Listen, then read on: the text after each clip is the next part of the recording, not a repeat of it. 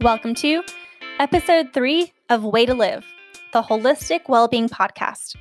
I'm your host, Chelsea Connolly, bringing you a new episode on the road edition.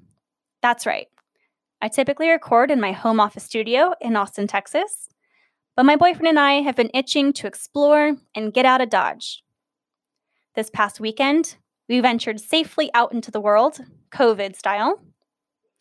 We drove through West Texas, over to Roswell, New Mexico, up to Albuquerque, and through the great mountains of Colorado to our final destination of Denver. And man, has it been beautiful. This is exactly what we needed to re energize our spirits and give back to our health and wellness.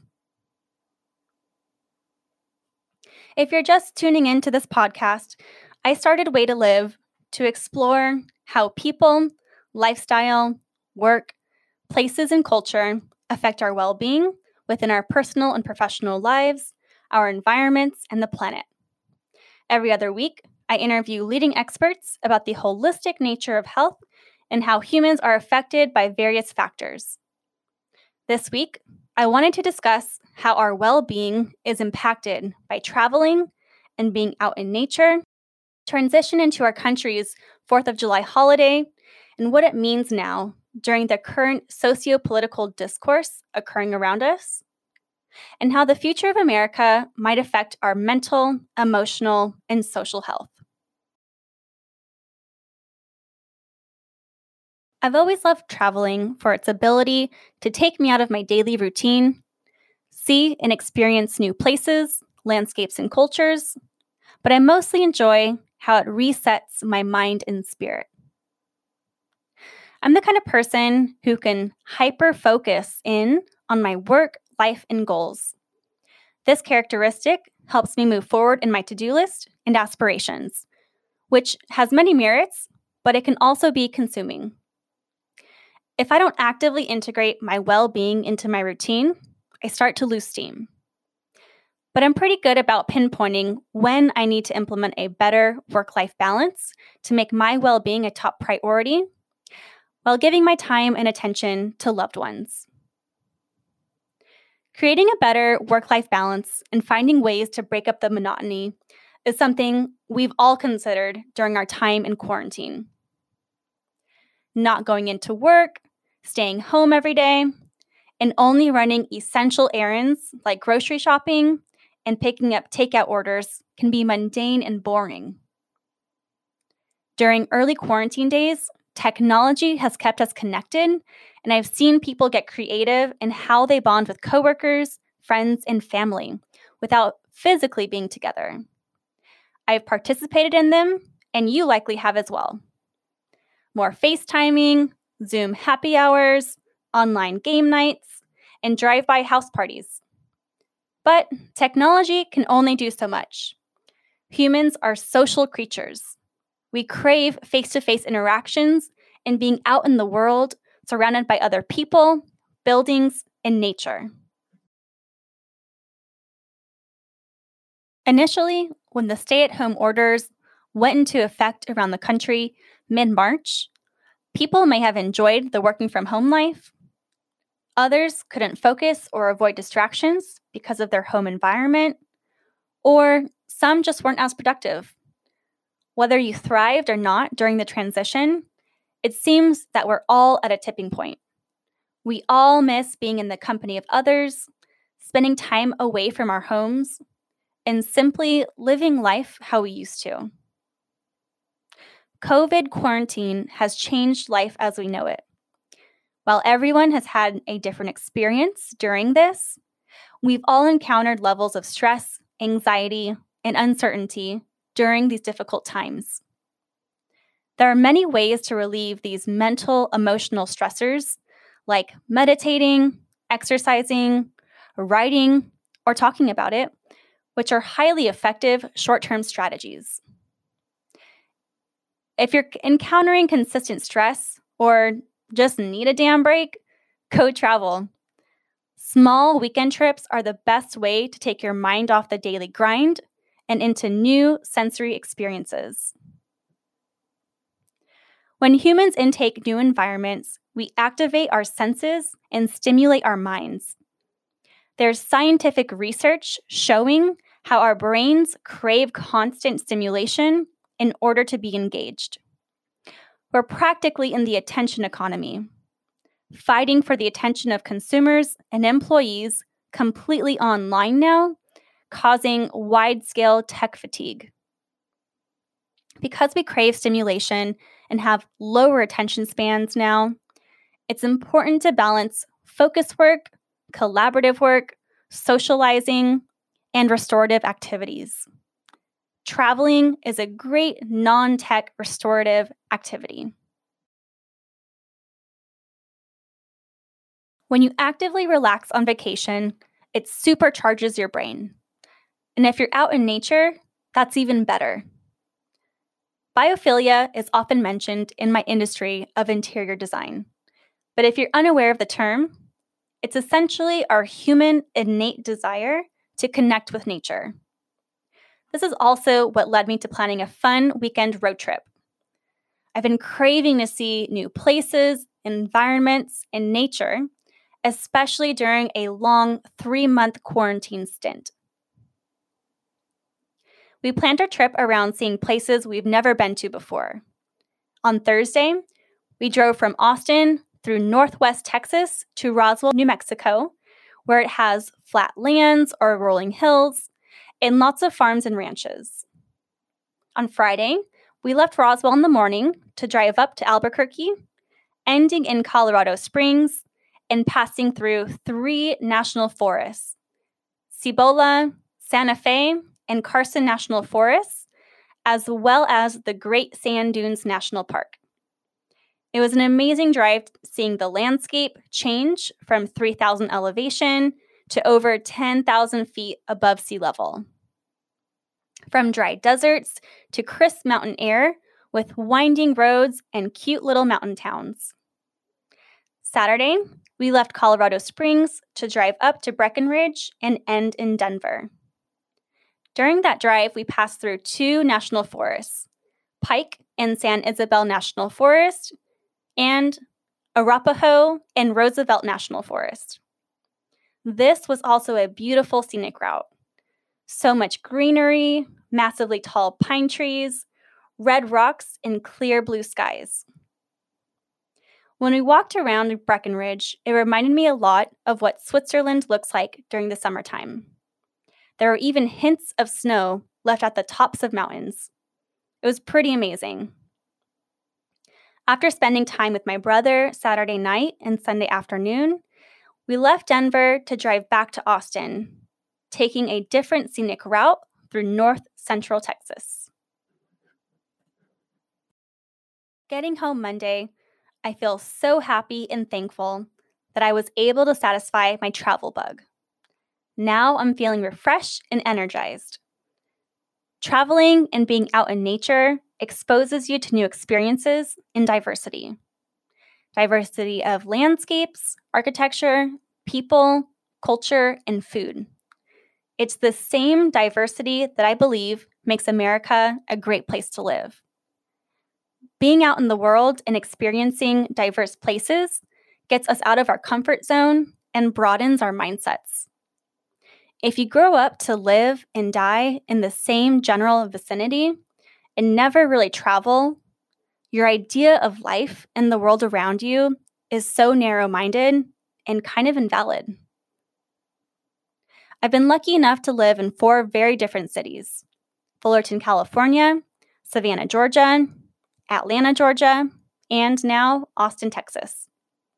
I've also traveled across the country, spending quality time in 30 of our states, studied abroad in France for three months, and have visited Spain, Ireland, Canada, and Mexico. And to me, it's not enough. I would love to travel the world as much as I can. I find travel and new experiences way more rewarding than tangible material possessions.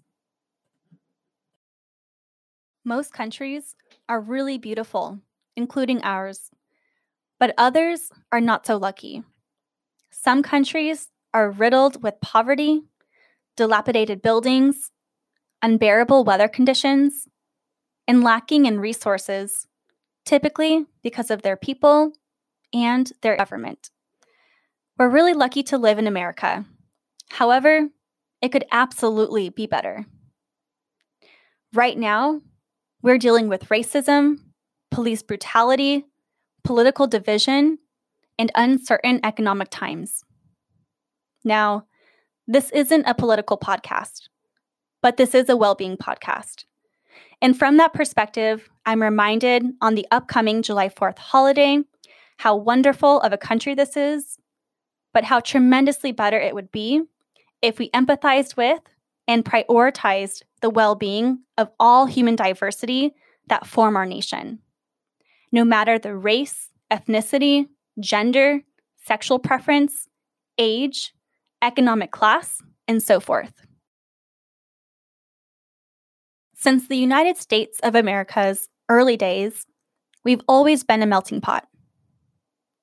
While the history of how America came to be is a tragic one that involved bloodshed against Native Americans during European colonization, our evolution is of diverse people.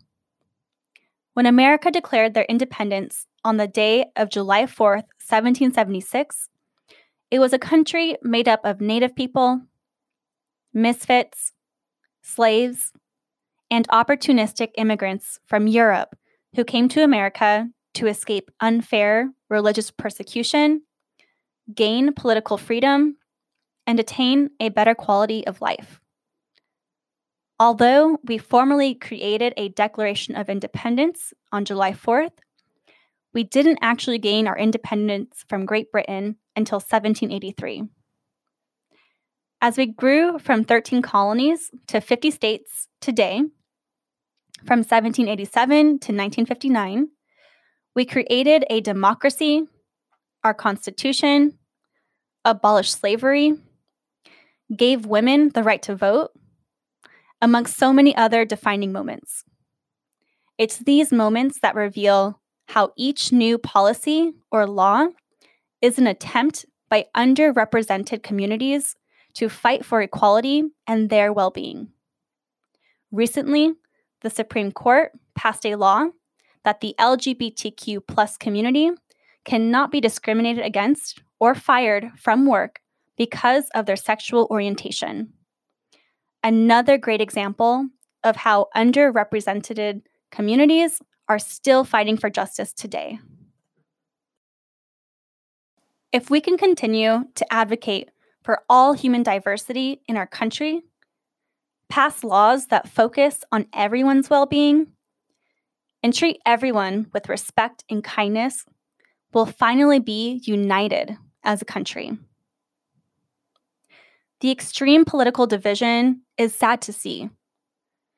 In order to make progress and come together, we'll have to have those hard conversations, listen, and speak to one another without getting so emotionally triggered and set off, in order to reach solutions that meet up somewhere in the middle. We're really doing ourselves an injustice by being so politically divided. You know that phrase, power to the people? Well, if more people can come together, agree on issues and solutions, we can take better control of our government and the decisions that are made. We, the people, will have the power. I'll leave you with this. Are we truly independent or at the mercy of our government on this July 4th holiday. What does the future of America look like? How will topics like racism, police brutality, economy, climate change, education, healthcare, immigration, equality, and military defense affect our well being? It's up to you to learn and vote for the candidate who you think will better prioritize not only your well being, but the well being of others and the diverse set of people who make up our country. A presidential candidate that is truly for the people. The United Nations, which currently makes up almost 200 countries, who aim to maintain international peace and security, created 17 Sustainable Development Goals to transform our world. Formed in 2015, these goals are set forth to make a positive difference in the world by 2030.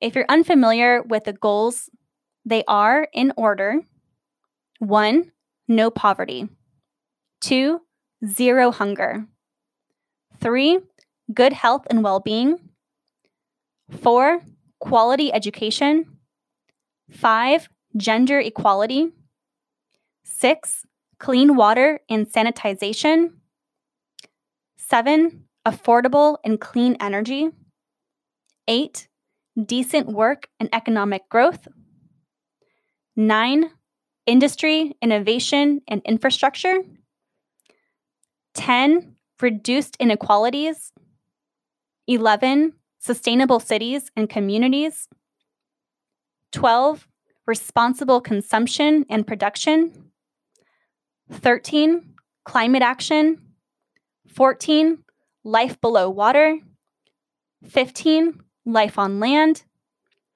16, peace, justice, and strong institutions, and 17, partnerships for the goals. Here's a great example of political goals that care for and elevate the triple bottom line the health and wellness of humans, the economy, and planet. I can only hope we achieve these positively impactful, sustainable well being goals. If you're interested in learning more about the UN goals, the 2020 US presidential candidates, or want to see pictures from my road trip, check out my Instagram page at Way to Live Podcast. Make sure to follow me on my journey through well being and discover who I'll be interviewing this season as I dive into topics like nutrition, fitness, lifestyle, mental and emotional health, design, environments, sustainability, economy, and so much more. Thank you for listening. Catch up with me next week for an interview episode as we explore in detail how diversity, equality, and inclusivity are impacting corporate America to make sweeping changes during the BLM movement. Well, wherever you are, I hope you're taking care of your mental and emotional health during these challenging times. If you need a break to clear your mind, walk around your neighborhood, hike up and around a nature trail, or get out of the city and go on a small road trip like I did. Be sure to practice safe COVID guidelines and protect others by getting tested after your trip. And please, stay safe during the July 4th holiday. I'm your host, Chelsea Connolly, signing off and wishing you a healthier and happier way to live.